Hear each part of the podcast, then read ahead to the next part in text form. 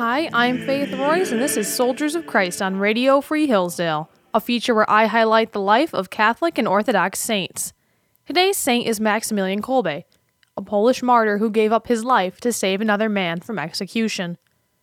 Raymond Kolbe was born in the Kingdom of Poland in 1894 to Polish and German parents. They lived a life of poverty, and in 1914 his father was captured by Russians and hanged for fighting for Poland's independence. From a young age, Kolbe had a desire to enter religious life. He recounted a vision he had of the Virgin Mary, saying, That night I asked the Mother of God what was to become of me, a child of faith. Then she came to me holding two crowns, one white, the other red.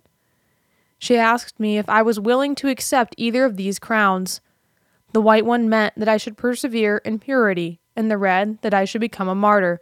I said that I would accept them both. From this day on, Kolbe knew that his path would be one of sanctity and martyrdom. At the age of 13, Kolbe left home with his older brother and enrolled in the Franciscan seminary in Lau, Austria Hungary. In 1910, he received his religious name, Maximilian, and took his final vows as a monk four years later. He then went on to study at multiple universities, receiving his doctorate in philosophy and theology. After completing his studies and being ordained a priest, he returned to independent Poland in 1919, where he stayed at a monastery near Warsaw. He became quite ill, suffering from a bout of tuberculosis. From that day on, he suffered from poor health, but always saw this as an opportunity to suffer for Mary. He became known for his work converting sinners and enemies of the Catholic Church. Maximilian had a strong devotion to the Virgin Mary and fought on her behalf to reinvigorate the work of the Militia Immaculata, or Army of Mary.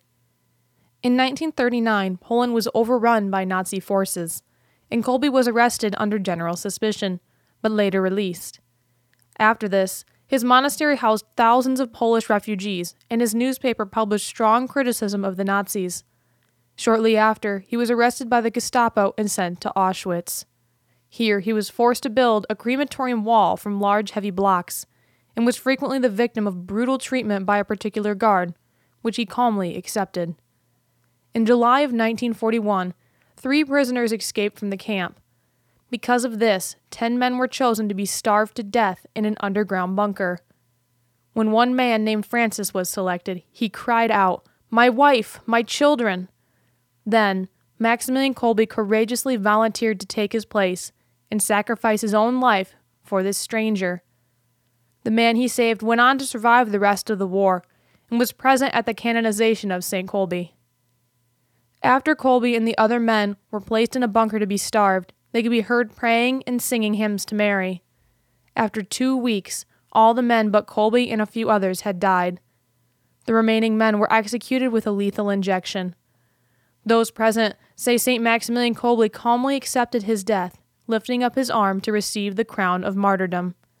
His feast day is celebrated on August 14th, and he is the patron saint of prisoners, the pro life movement, families, and journalists. We can take inspiration from this brave saint, for he said, Let us remember that love lives through sacrifice and is nourished by giving. Without sacrifice, there is no love. Thank you for listening to Soldiers of Christ. I'm Faith Royce with Radio Free Hillsdale 101.7 FM.